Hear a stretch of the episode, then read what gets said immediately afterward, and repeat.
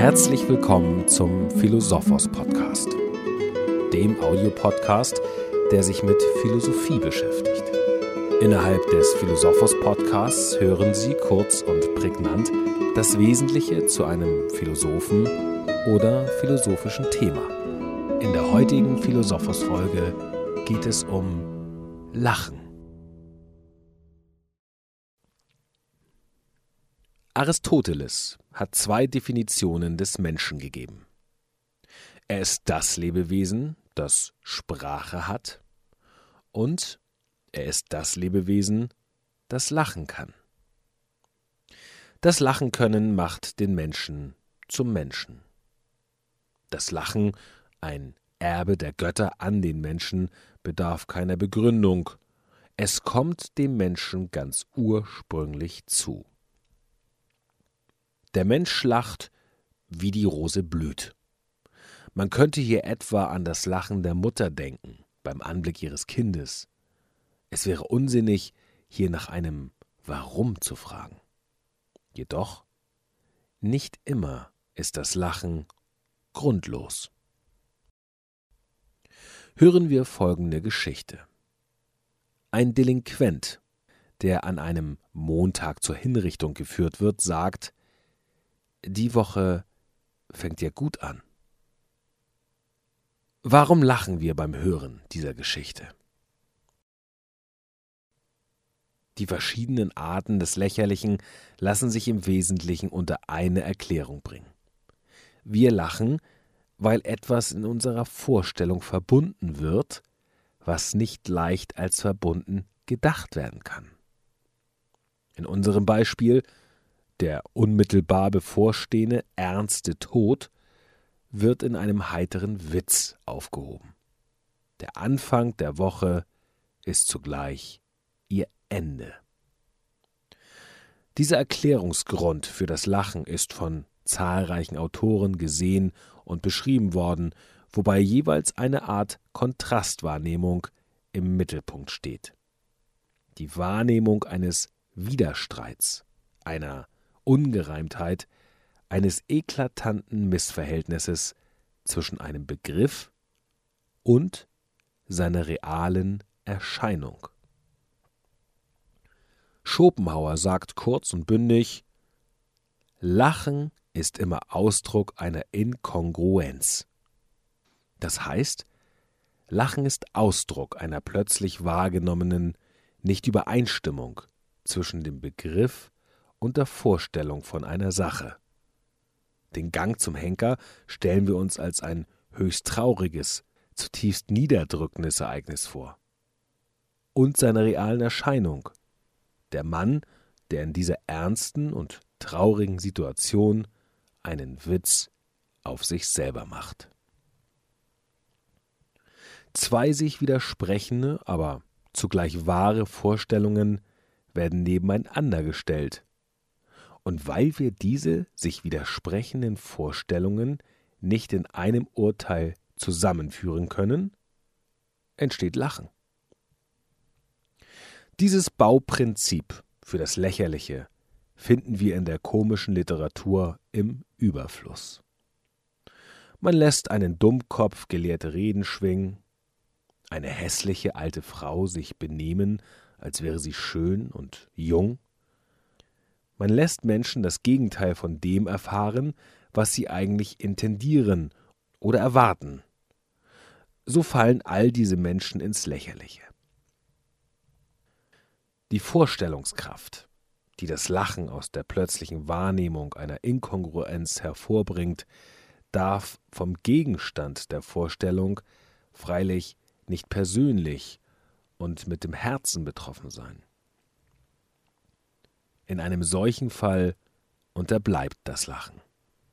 Mit anderen Worten, wenn der Delinquent, der zur Hinrichtung geführt wird, nicht ein Unbekannter ist, sondern ein Freund, dessen Tod uns Schmerzen verursacht, oder wenn wir selbst dieser Delinquent sind, und es ist der Henker, der den Satz Die Woche fängt ja gut an zu uns sagt, so werden wohl nur ganz außergewöhnliche Naturen in Lachen ausbrechen.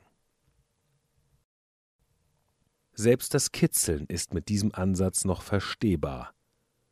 Aus der Inkongruenz, ob uns das Kitzeln einen Schmerz verursacht oder eine Wollust, führt uns ein Urteil nicht heraus. Beides ist wahr. Und also lachen wir.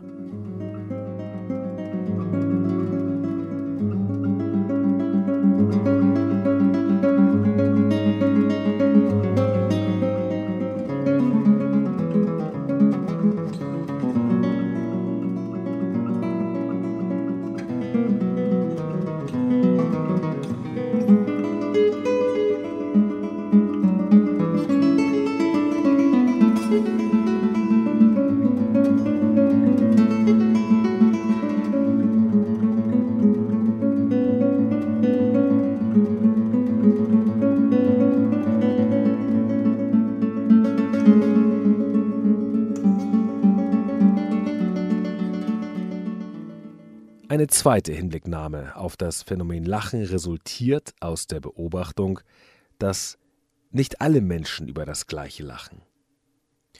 Es scheint, dass das, was Lachen hervorruft, eng mit Bildung verknüpft ist, beziehungsweise mit einem Gefühl der Überlegenheit. Wir fühlen uns dem Gegenstand, über den wir lachen, überlegen. Lachen erfüllt. Das jedenfalls ist die zentrale These von Henri Bergson, eine soziale Funktion. Von diesem Sozialcharakter des Lachens her ist Goethes Urteil zu verstehen. Durch nichts bezeichnen die Menschen mehr ihren Charakter als durch das, was sie lächerlich finden. Nehmen wir auch hier ein Beispiel. Wir sehen einen Menschen, der über die Straße läuft, stolpert und fällt. Manche Passanten lachen, andere nicht. Man könnte die Szene zunächst im Sinne der Inkongruenztheorie deuten und sagen, im Regelfall kommt der Mensch gut über die Straße. Der stolpernde und fallende Mensch widerspricht also unserer natürlichen Erwartung. Warum nun einige Passanten lachen, andere nicht, liegt daran, dass einige Passanten den Vorgang mit Emotionen betrachten. Im Extremfall sehen sie in dem stolpernden Menschen sich selbst. Sie sagen sich, das hätte auch mir passieren können. Und in dieser Perspektive kann ein Gefühl der Überlegenheit nicht eintreten also auch kein Lachen. Anderen Passanten dagegen bleibt das Schicksal des stolpernden Menschen mehr oder weniger gleichgültig. Sie lachen über seine Fehlleistung und sanktionieren sie damit. Diesen Aspekt hat Bergson im Blick, wenn er schreibt, dass Lachen in seiner sozialen Funktion stets mit Emotionslosigkeit einhergeht. Lachen hat in dieser Funktion nach Bergson den Charakter einer sozialen Kontrolle, indem es marginale Normverstöße kenntlich macht. Lachen fungiert als eine soziale Geste, die eine bestimmte Art des Abweichens vom Lauf des Lebens und der Ereignisse sichtbar macht und gleichzeitig verurteilt. Die Furcht vor der Demütigung durch das Lachen führt die Menschen dazu, stets aufmerksam zu sein, sich nicht zu versteifen, die fortwährende Einmaligkeit der lebendigen Phänomene im menschlichen Miteinander anzuerkennen. Diese Sozialtheorie des Lachens ist nicht ohne Widerspruch geblieben. Ein Haupteinwand wird sichtbar, wenn wir noch einmal das Beispiel betrachten. Der Mensch, der über die Straße läuft, stolpert und fällt. Lachen wir hier wirklich, wie Bergson meint, über dessen Fehlleistung oder gröber gesprochen über seine Dummheit? Ist Lachen in seiner sozialen Funktion wirklich Ausdruck einer Bosheit? Ersetzen wir zum Beispiel den Menschen, der über die Straße rennt, durch einen alten Greis, der die Treppe verfehlt. Warum vergeht uns hier das Lachen? Weil, so die Antwort, der Gegenstand des Lachens in seiner sozialen Funktion nicht die Dummheit anderer ist, nicht das Gefühl der eigenen Überlegenheit, nicht die soziale Kontrolle gesellschaftlicher Normvorstellungen, sondern Gegenstand des Lachens sind wir selbst, weil wir unsere Vorstellungen und Erwartungen in die falsche Richtung aufgespannt haben. Nicht die Dummheit der stolpernden Menschen bringt uns zum Lachen, sondern die plötzliche Nichterfüllung unserer Erwartung. Indem ich in dieser Situation lache, wird mir deutlich, dass ich eine falsche Erwartung hegte, dass meine Urteilskraft im Widerstreit mit der Wirklichkeit liegt. Eine gespannte Erwartung, so formuliert es Kant, verwandelt sich ganz plötzlich in nichts.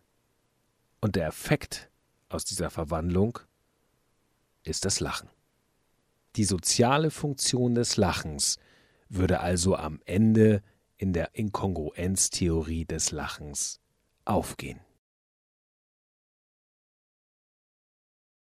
Weitere Podcasts zu philosophischen Fragen und Themen sowie die umfangreichste Fachdatenbank mit über 20.000 philosophischen Büchern erhalten Sie bei Philosophos, der wissenschaftlichen Versandbuchhandlung für Philosophie, im Internet unter philo-sophos.de.